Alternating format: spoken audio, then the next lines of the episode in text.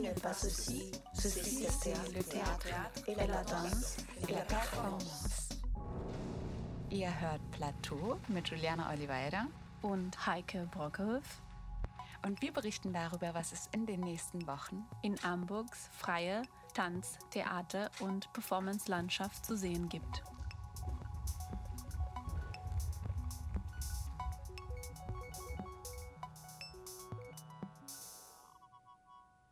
Guten Abend und willkommen zu Plateau auf Radio FSK. Oh Gott, oh Gott, oh Gott, bin ich heute nervös, denn ich bin heute hier alleine. Heike, Heike Brockehof, die sonst mit mir die Sendung moderiert, ist für die nächsten Wochen woanders. Und zwar gerade sehr, sehr weit weg in volle verdiente Auszeit. Ich werde nicht verraten, wo sie sich gerade aufenthält, aber ich werde es euch sagen, dass sie wie immer sehr fleißig war und bevor sie abreiste, uns ein paar vorproduzierte Beiträge fertiggestellt hat, die ich euch später spielen werde. In den letzten Monaten haben wir hier viel mehr Radio produziert als sonst. Deswegen brauchen wir auch langsam ein bisschen Pause. Sie ist die erste. Das letzte Mal, dass ihr uns hören könntet, war bei unserem Bergfest im Rahmen von Hauptsache Frei Nummer 7, das Festival für die freie Szene hier in Hamburg, das dieses Jahr Ende August und Anfang September stattgefunden hat. Und wir haben ähm, mit Plateau oder für Plateau und für das Festival einige speziellen Radiobeiträge produziert und Haltebeiträge ausgegraben und bereitgestellt mit vielen Künstlerinnen über viele Stücke, die hier in Hamburg produziert werden. Und diese Beiträge sind zurzeit immer noch auf unserer Soundcloud-Seite zu hören. Und eigentlich erzähle ich euch das, weil für diejenigen, die es noch nicht mitbekommen haben, haben wir unsere Soundcloud-Account upgegradet. Und das erlaubt uns, jetzt unzähligen Stunden zur Verfügung zu stellen und hochzuladen. Und davor hatten wir ein Limit von drei Stunden. Und das ist ein großen Schritt, denn wie ihr euch vorstellen könnt, mussten wir die Sendungen immer nach drei Monaten wieder runterladen und die waren dann nicht mehr zur Verfügung. Und so können wir die Sendungen einfach für eine längere Zeit online lassen und auch uns ein bisschen mehr Freiheit erlauben und ein paar speziellen Formate zur Verfügung stellen. Da ich heute also meine herzliche Einladung, nochmal der Soundcloud-Seite ein bisschen zu erforschen. Da ich heute hier alleine bin, äh, ihr seht schon, ich komme ein bisschen durcheinander, ähm, habe ich ein bisschen mehr Musik als sonst, ähm, weil ich sonst sehr viel atme und sehr viele Wörter sagen muss und hier sind Mikro und Knöpfe und ich brauche mal zwischendurch nochmal auf meine Zetteln zu schauen und mit der Musik starten wir sofort. Mit Helena Radke. Helena Radke ist Hamburgerin und sie tretet oft als Solokünstlerin als Pose Dir. Vielleicht haben einige von euch sie in letzter Zeit mal live gesehen. Sie war zum Beispiel auf Camp Nagel während der Sommerfestival oder letztens Wochenende mit Sophia Kennedy unter dem Duoname Charivari im Pudel aber vielleicht auch in anderen Städten, denn sie war ein bisschen unterwegs. Und Elena ist eine facettenreiche Künstlerin. Sie macht Musikausstellungen und Filme. Und das ist auch der Grund, warum ich sie hier bei Plateau präsentiere, denn sie macht ähm, viele Filme im Kontext von der freien Szene, zum Beispiel äh, beim Treffen Total oder für Jenny Bayer und Frontman oder für In Szene, die neue Filmreihe von Kampnagel. Und jetzt hören wir, wir Phrase, Paraphrase von Pose Dir.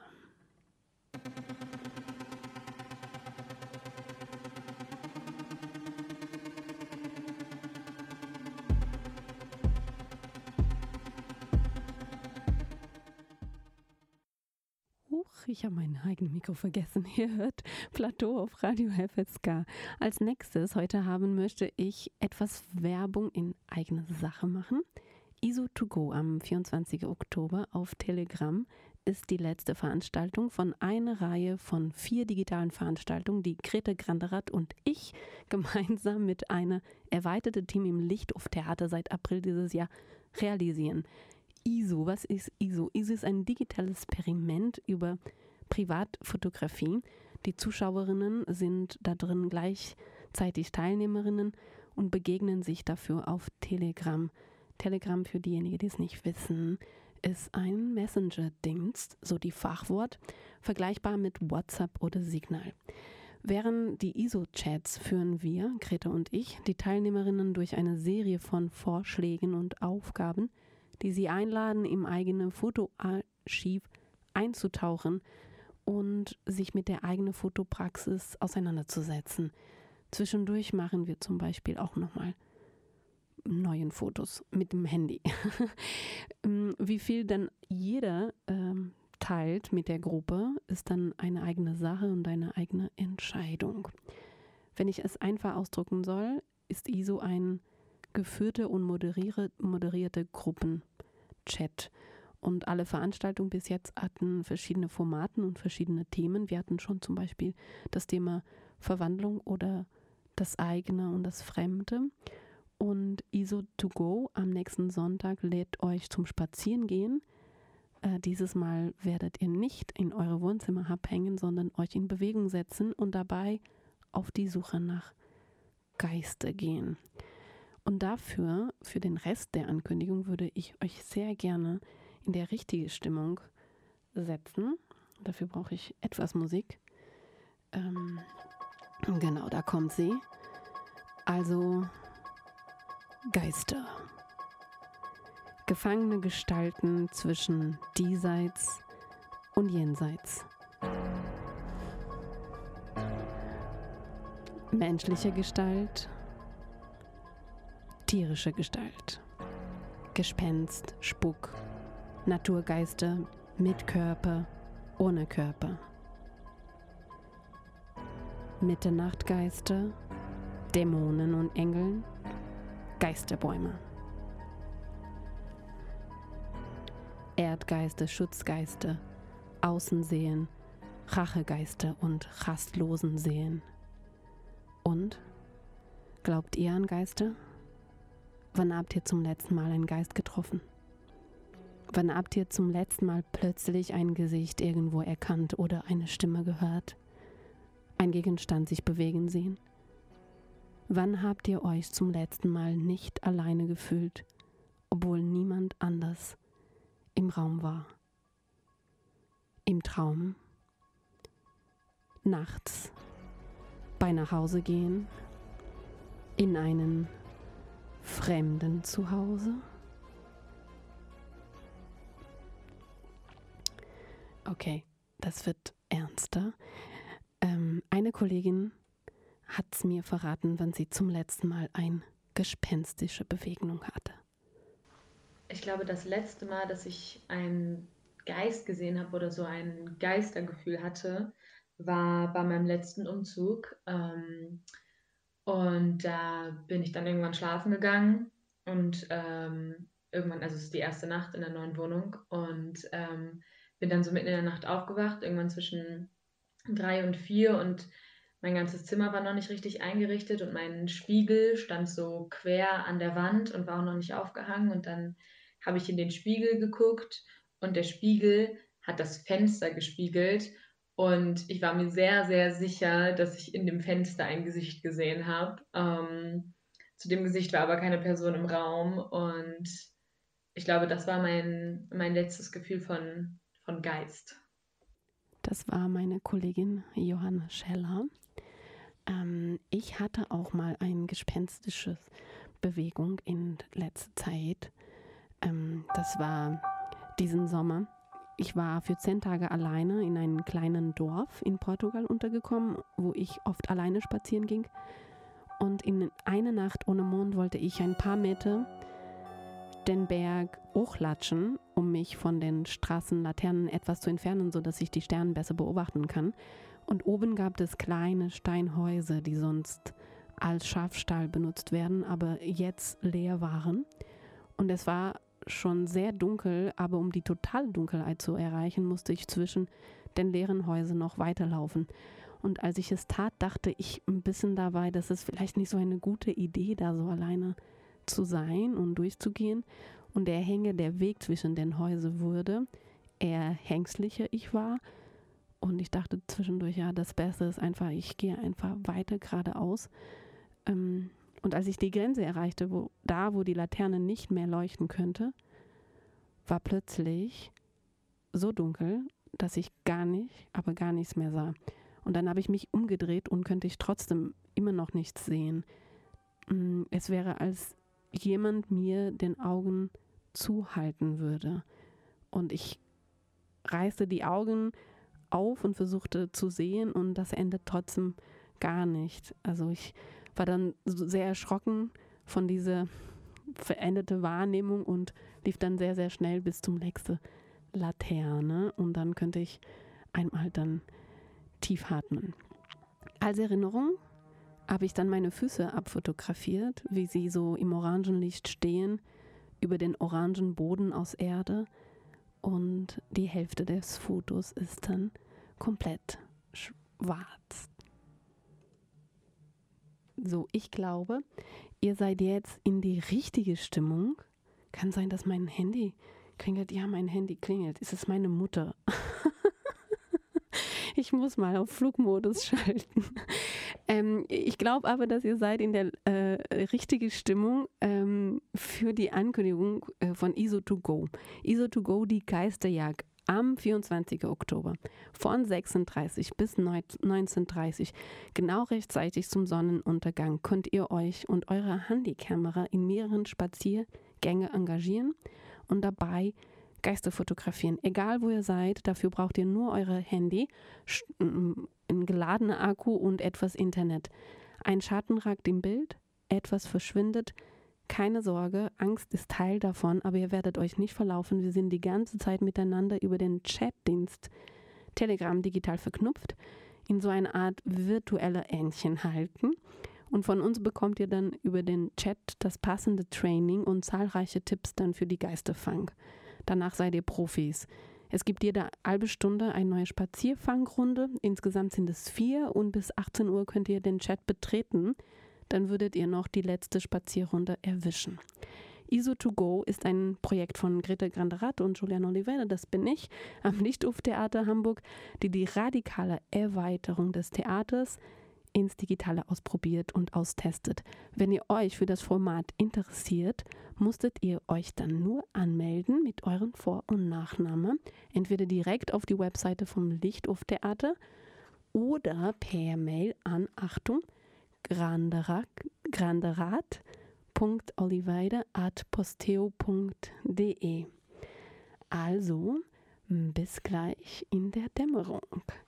Jetzt habe ich schon wieder ganz viel gesprochen. Ach, bin äh, müde. Vielleicht muss ich auch noch mal meine Mutter zurückrufen.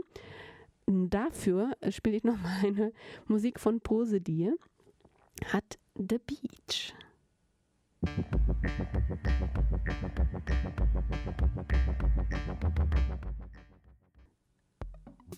Ein Song von Pose Dia at the Beach. Hier hört Plateau auf Radio FSK. Im Folgenden eine kleine Ankündigung zu Tanz im Oktober und November in Hamburg. Für alle, die nicht nur Lust haben, Tanz zu sehen, sondern auch sich selbst zu bewegen.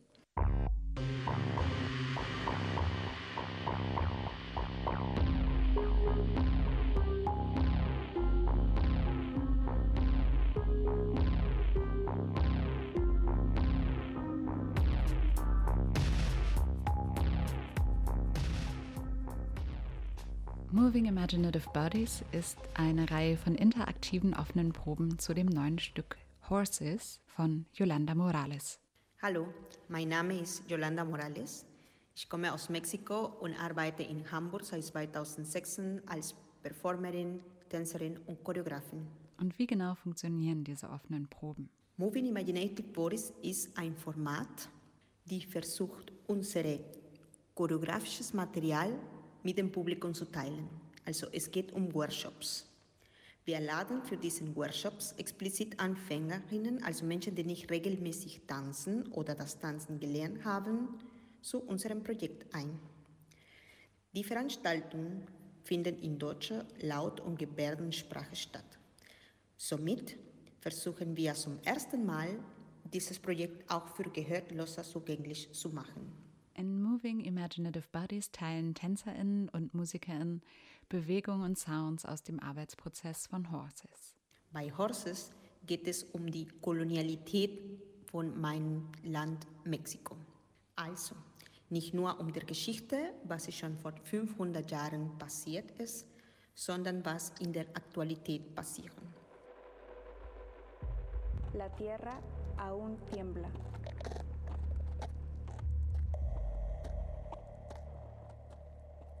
Und was bedeutet der Titel?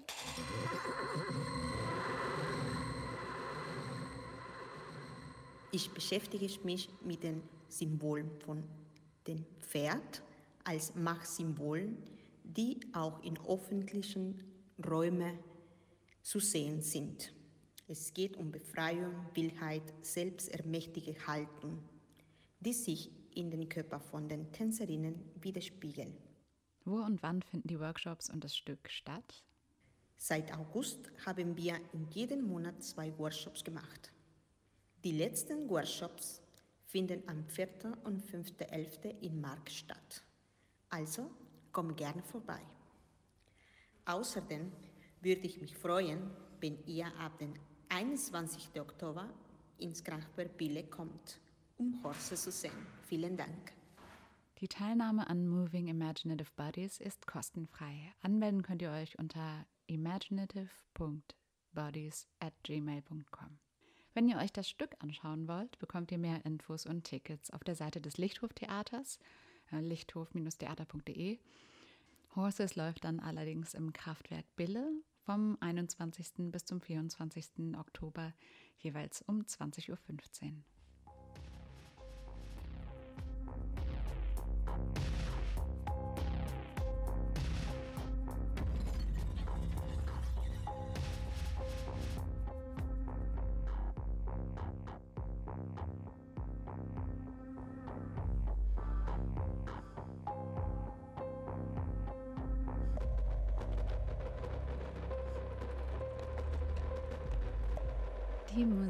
Ihr gehört habt, ist von Tordes M. Meyer.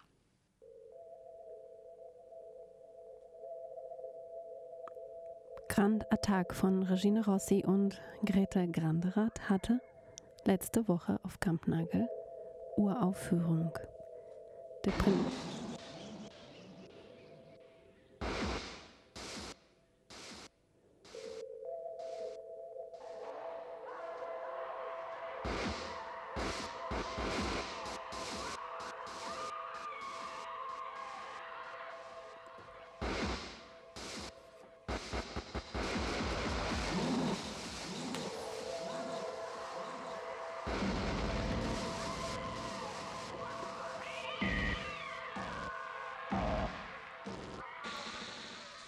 Die Premiere von Grand Attack war am Donnerstag, 14. Oktober.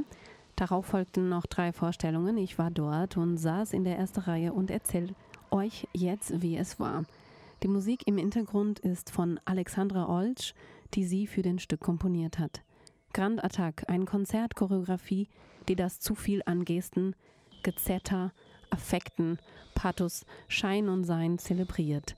Der Projekt hat sich intensiv mit der Symptomatik von Hysterie beschäftigt. Im Mittelalter galt Hysterie als Zeichen für teuflerisches Besessenheit. Sigmund Freud hat später sie als körperlicher Ausdruck verdrängter weibliche Wünsche gedeutet.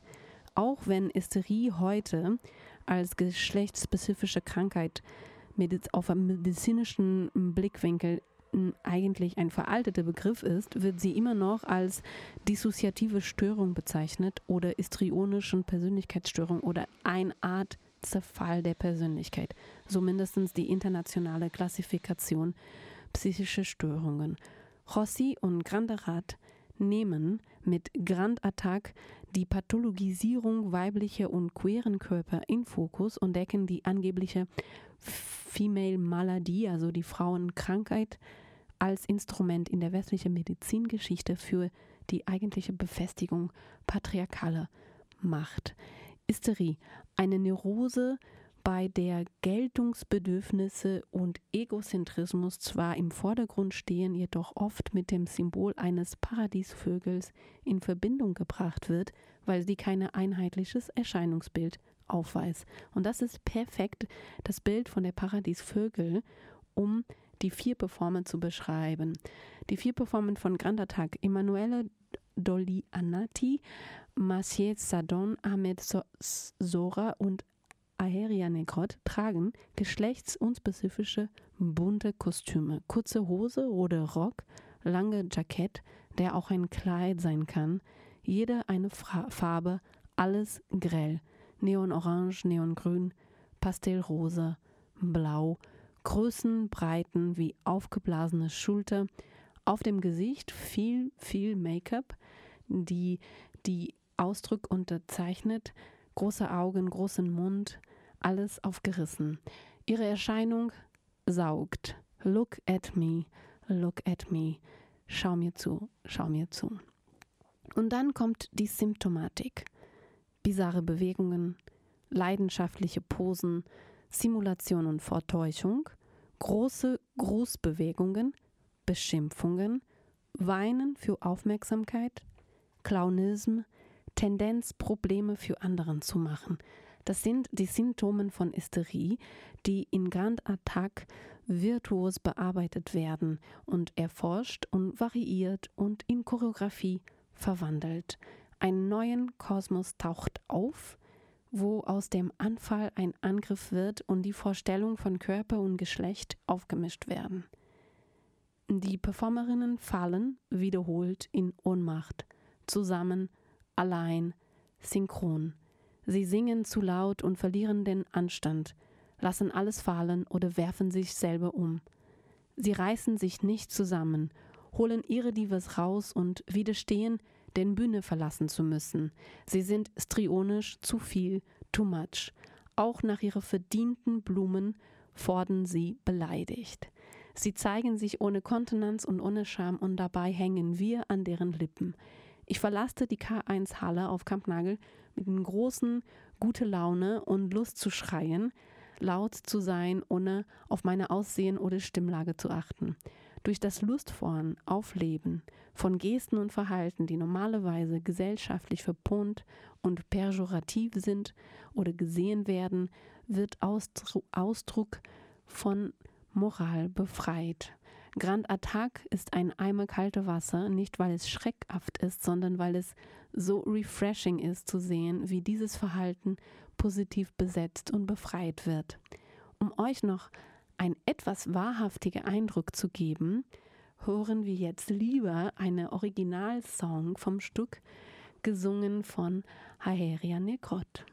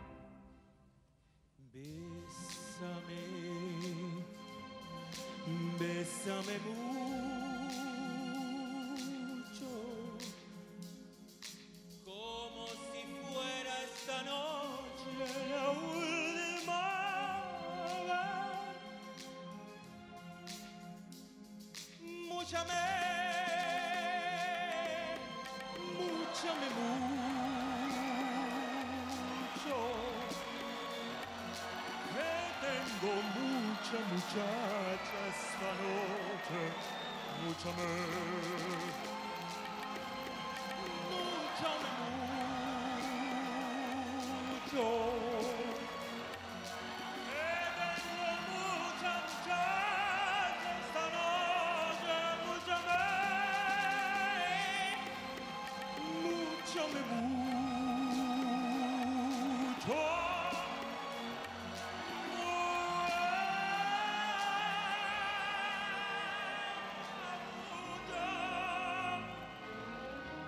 Mucha muchacha esta noche en Hamburgo, ¿no? Muchísimas gracias a las muchachas que nos han invitado, a Greta y a Regina, que nos han traído de todos los lugares del mundo, desde Burkina Faso, desde Grecia, desde Venezuela, desde Berlín, desde ahí mismo de la vuelta de la esquina donde queda Osnabrück. Pero siempre se lo he dicho que me traigan esta vaina, que no me traigan a Machu Picchu, porque no es lo mismo que... Mucha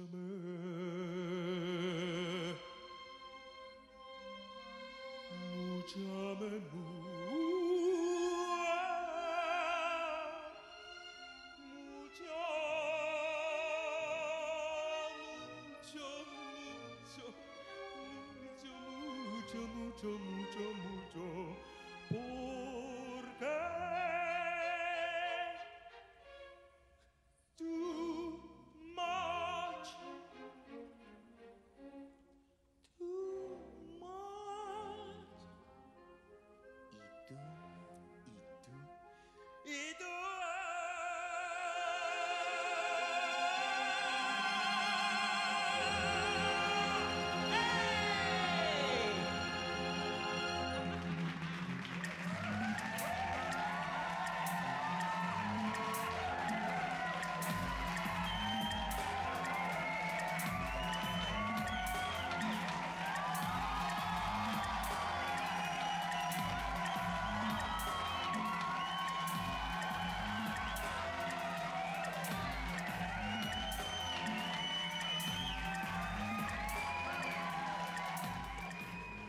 Wer es schadet findet, Grand Attack verpassen zu haben, und äh, das kann ich gut verstehen. Es gibt von der Reihe in Szene, die von Eike Brockehoff initiiert wurde, eine kurze Dokumentation über die Arbeitsweise der Künstlerinnen und das Prozess zum Stück auf der Webseite von Kampnagel zu sehen.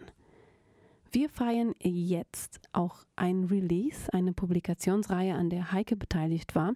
Das Projekt heißt Annotating Institutions as a Way of Life, also Annotating von Anmerkung, Notizen, Strich, Institutions as a Way of Life, Institutionen als Lebensart oder Lebensweise. Das war eine Workshop- und Publikationsreihe angedockt an das Institut für experimentelle Design und Medienkulturen an der AGK Basel in der Schweiz. Unterschiedliche Akteurinnen aus Kunst, Design und Theorie waren eingeladen, selbst Reader also Sammlungen von Texten oder und Texteauszüge zum einen Themen zusammenzustellen und diese zu kommentieren, annotaten. Welche unterschiedlichen Praktiken des Kommentierens und Perspektiven auf Institutionen dabei entstanden sind, versammelte der folgende Beitrag. Der ist auf Englisch und dauert circa 20 Minuten.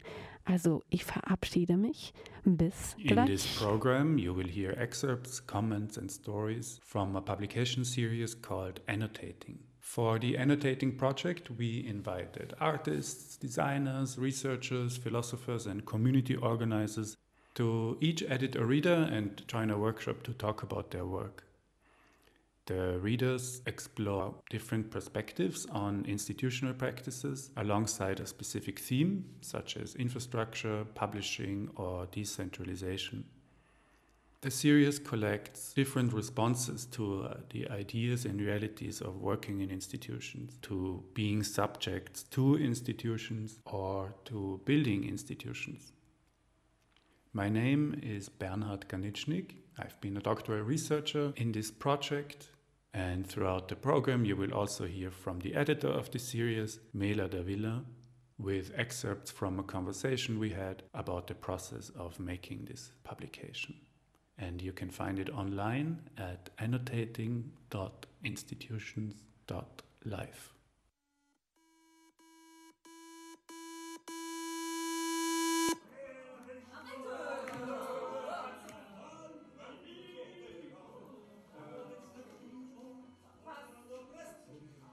One of the things that you introduced that I haven't been so aware of in the beginning uh, until you said so in your introduction was that sitting down together and reading and thereby thinking collectively, and now I'm quoting your introduction, actually became the most important thing of what we did in organizing this workshop. And yeah, maybe you can just talk a little bit about. Mm -hmm.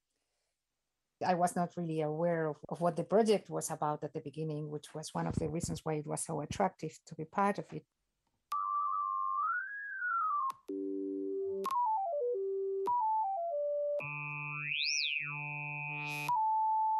Annotation The Golden Rule. The primary basis of LARP ethics is things informed adults do consensually amongst themselves are acceptable. The idea is that if everyone involved knows what they are getting into and they voluntarily participate, whatever then happens is morally acceptable. It's the same basic idea as in sadomasochism or boxing. The two main areas in LARP where questions of ethics and safety mostly arise are naturally sex and violence, and their handling in the game. Annotation and relations that we didn't intentionally begin. The criteria is fourfold. 1. Informed. The prerequisite of doing anything consensually is being informed about what is going to happen. 2. Adults. Mostly a legal issue. The person must be able to decide for themselves. Annotation. Legitimacy. Every being must consider themselves legitimate and equal to everyone else. Everyone must consider the other person as legitimate and equal. 3. Consensually. No one should be forced to do anything they are not willing to do. This agreement can be explicit or implicit. So can disagreement. The acceptance must be continuous. 4. Amongst themselves. Outsiders tend not to be either informed or consensually participating in the game.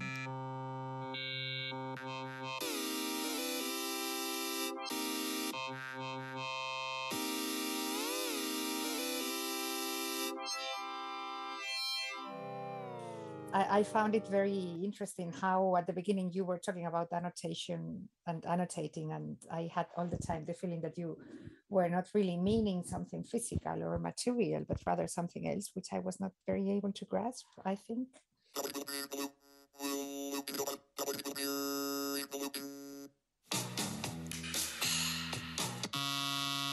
Dorothee, thank you for meeting me and talking about your um, art of making art schools reader.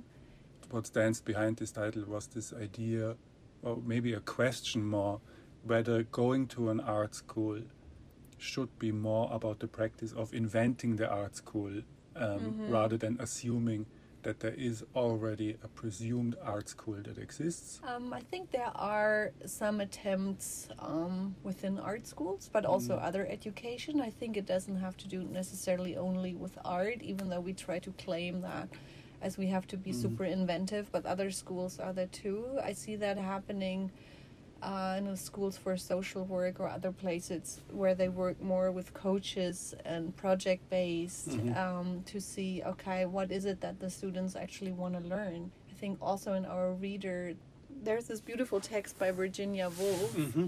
where it's more an utopia of an art school right mm-hmm. where the students come up with the subjects they want to mm-hmm. learn and there's a lot of mix of skills you need for real life, skills you need for being a political member of uh, your society. And I would love to see that mm. to also involve the students more in the subjects they they want to give. But that's an old pedagogical question. So if you should leave mm. everything to the students or if you should provide something that brings mm-hmm. us back to Montessori and other pedagogues who thought about that a lot. Mm. So who, who should start, the teacher or the student.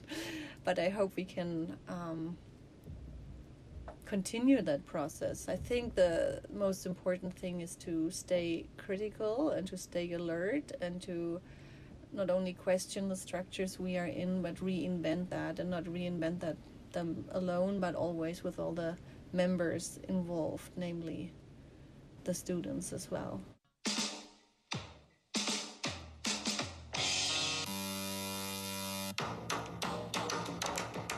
Once the whole thing started, it became obvious, I think, that um, annotating texts in the way that we were doing it was basically leaving the traces of a process of, of sharing thoughts and debating and, and thinking collectively. That was the important.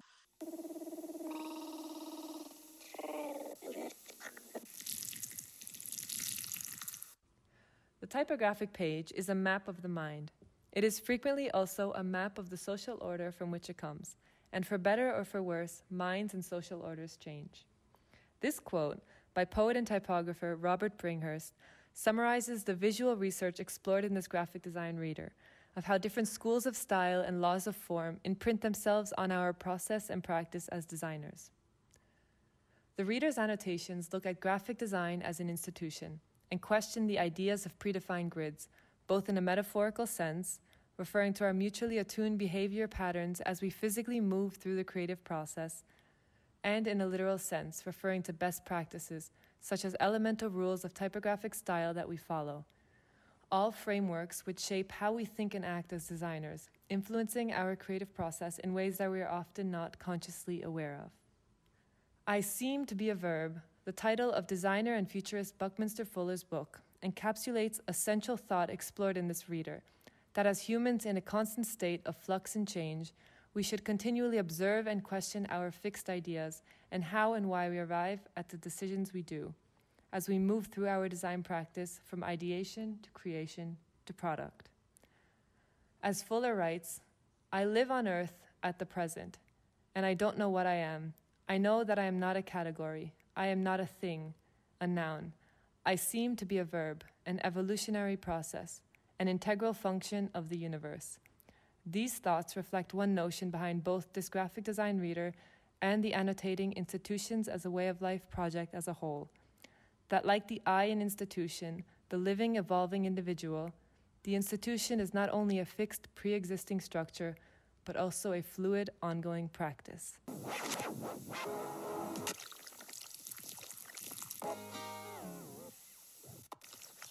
I mean, in some cases, it's quite obvious and clear what the annotations may mean to the annotator. but in some other cases, it's just more a process of visual display of, of a series of thoughts that happened during the workshops. So that was, in a way, a surprise to me as well. But I thought it was very interesting because it switched the emphasis or the focus from the one thing that is usually the output to the one thing that is usually the preparation.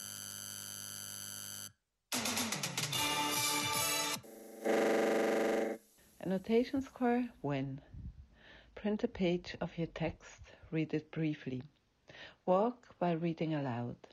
Pay attention to the rhythm of the text, of your body, of your breath. Pay attention to the gaps between the words, between your steps, your breathing in your head. Annotation score 2. Use an incorrect word in place of a word with similar sound and read it out loud. Annotation score 3. Read in a group. Delete all punctuation from the text and read it out loud together. Annotation score 4.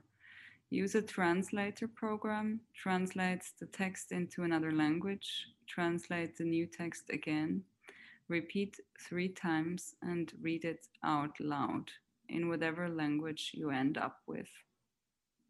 Annotation score 5. Omit all the gender pronouns and read the text out loud.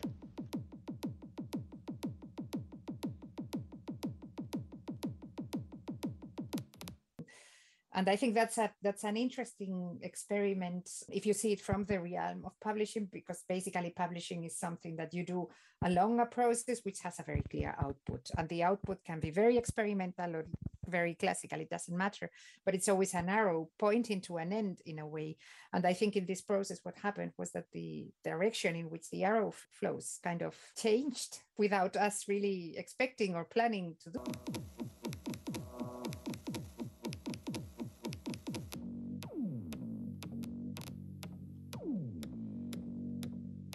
From New Institutionalism to New Constitutions, Annotating Instituent Practices.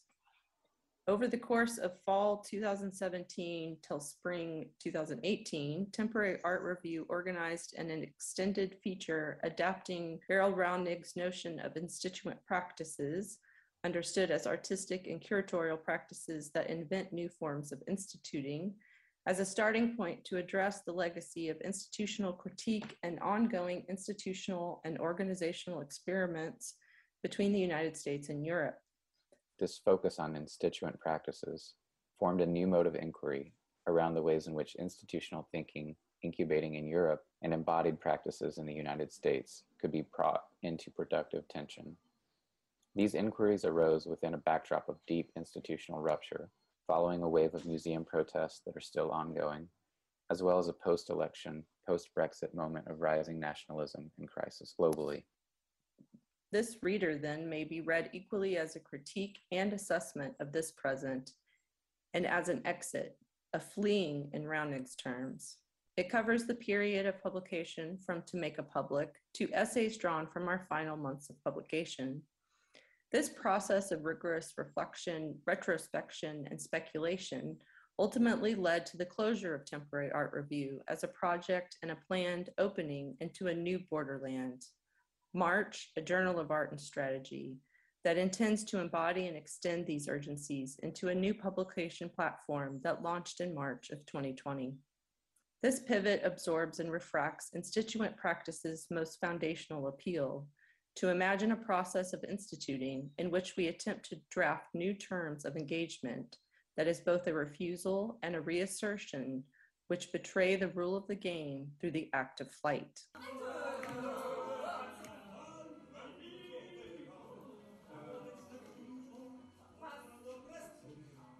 It's an unfinished thing which is hanging there but not expecting to be finished by by anybody. It's not it's not intended to be finished. It's like this. It's a frozen kind of process which um, has already served its purpose and it, it doesn't make any sense to try to finish something like this.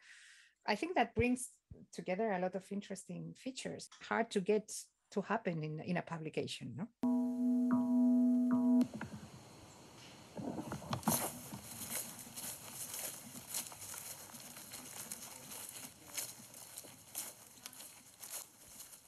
Unbuilding Infrastructure, annotation number one. We'd like to do a thought experiment with you. Please imagine a classroom in a university building, specifically an art and design university. This could also be a co working space or somewhere similar, but for now it's a room within a university building. This classroom is referred to as a lab. It is referred to as a lab in both spatial terms and also in terms of its function. It is also just named lab. Across the room, you might see, among many things, stacks of Euro boxes, soundproofing curtains, and temporary movable walls. In the room, you may feel, among other things, transient, productive, and critical. To conclude this thought experiment, we ask that you image this lab and those discrete elements of the lab and distinguish those material conditions from the symbolic affects of the lab. Or rather, you could consider what you do in the room and what you take away from the room versus what others do in the room and what they take away from it. End of annotation. Annotation 2. We are interested in infrastructures that build a world through traces, procedures, mediations, textures, and the temporalities of infrastructural materials. A way of life where capacities, distribution, patterns gave flow through that world meaning. We wanted to extend this meaning to the point where it could become unstable, become tensioned with other unseen affects, possibilities, and presences. Affect here is the historical present, as Ballant says, the effect of presence and flow through structure.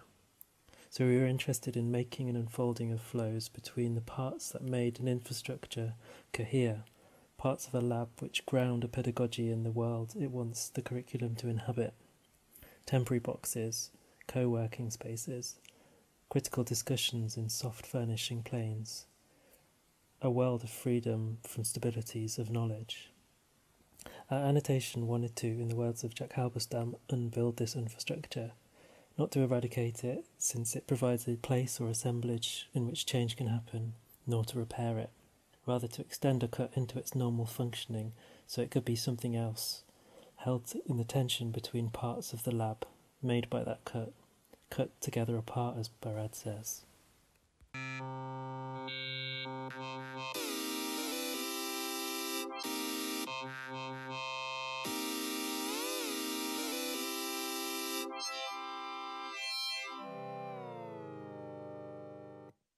so I like very much that that kind of I don't know set of contradictions that have happened in these readers.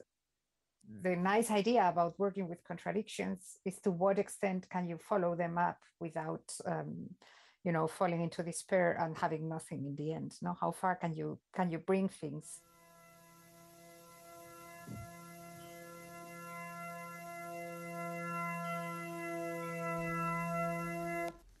Print reader from Simone Weil's Gravity and Grace. Illusions. We are drawn toward a thing because we believe it is good. We end by being chained to it because it has become necessary. Things of the senses are real if they are considered as perceptible things, but unreal if considered as goods.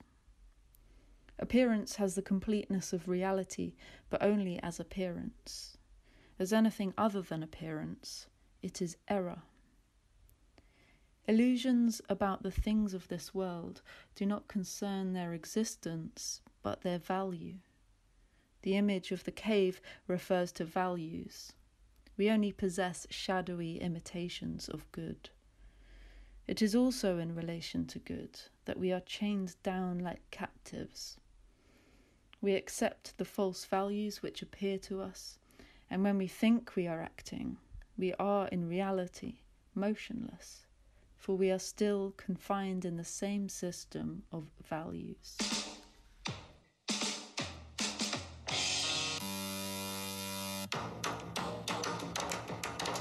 I like very much this idea of the unfinished or non definite publication. How can you have that when by definition, a publication is something which is kind of closed and finished in, in many ways. No?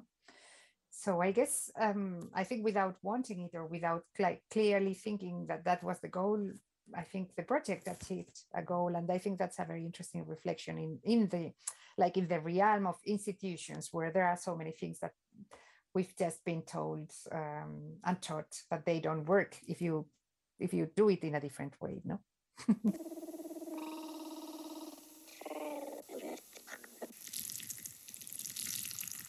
Livia, fiction is a dirty job.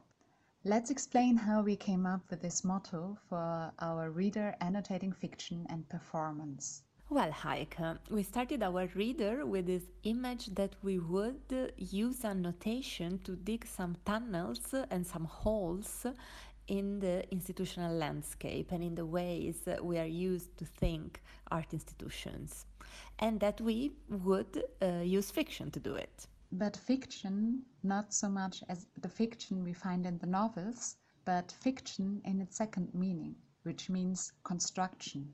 So we thought we were really doing construction work, although one of the rules was no actual digging. So you might ask yourself now, how did we actually dig? Well, in order to do so, we were inspired by squids and plants human artists, anthropologists, and anarchists. To demolish naturalized institutions and practices and to construct with materials that are not yet there.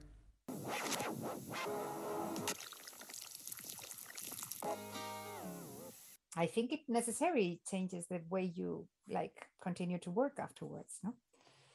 You know, I think I hadn't had these ideas about what a what a definite publication is and what is not a definite publication or a finished publication without going through the process of doing the readers. I think it was very teaching to me.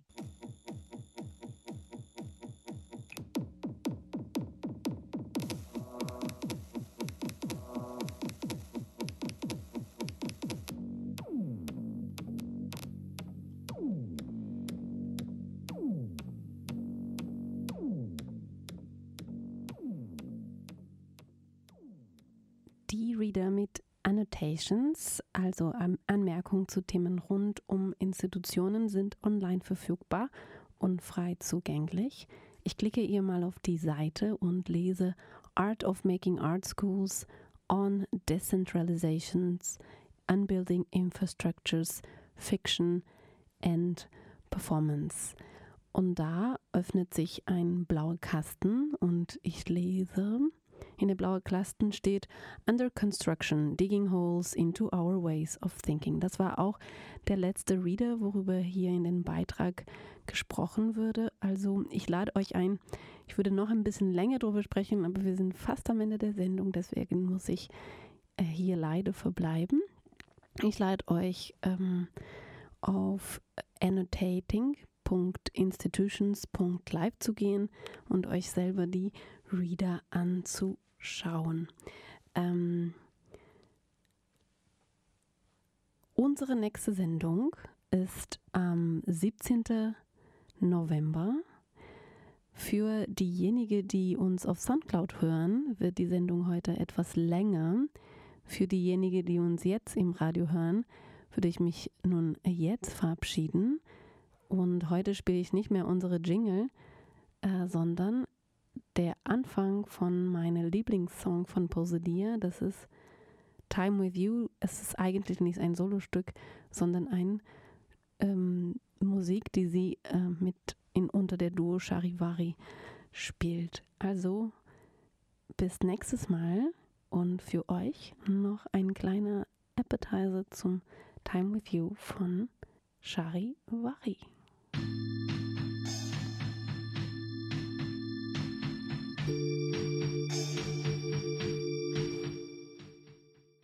Ich wollte, bevor wir zum nächsten Beitrag kommen, noch etwas hinzufügen zu dem Beitrag von vorher, Annotating Institutions as a Way of Life. Und nämlich, ich habe mich ein bisschen durch den Reader Fiction and Performance durchgescrollt. Das hat okay 183 Seiten und ich bin zufälligerweise auf die Seite 95 gelandet. Meine Aufmerksamkeit wurde gezogen dadurch, dass der Name Jan Rizema dort stand.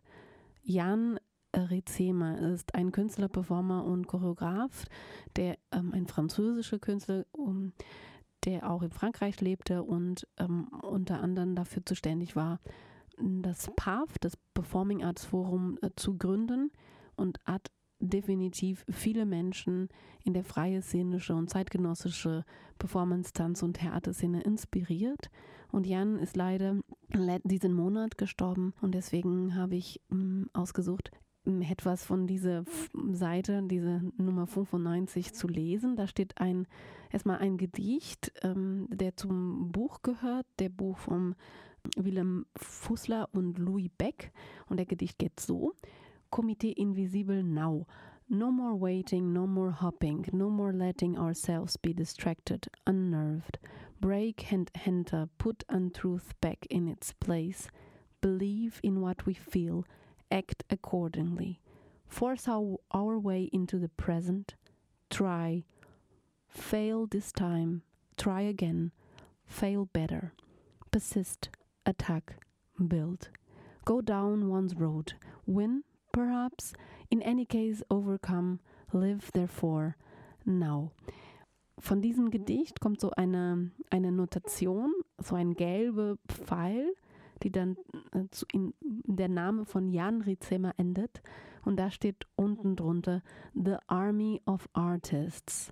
The choice is either to be instrumentalized for neoliberalism, profits making purposes, or to be an agent attempting to change this protective, overly ruled, exclusively bourgeois society into something radically different.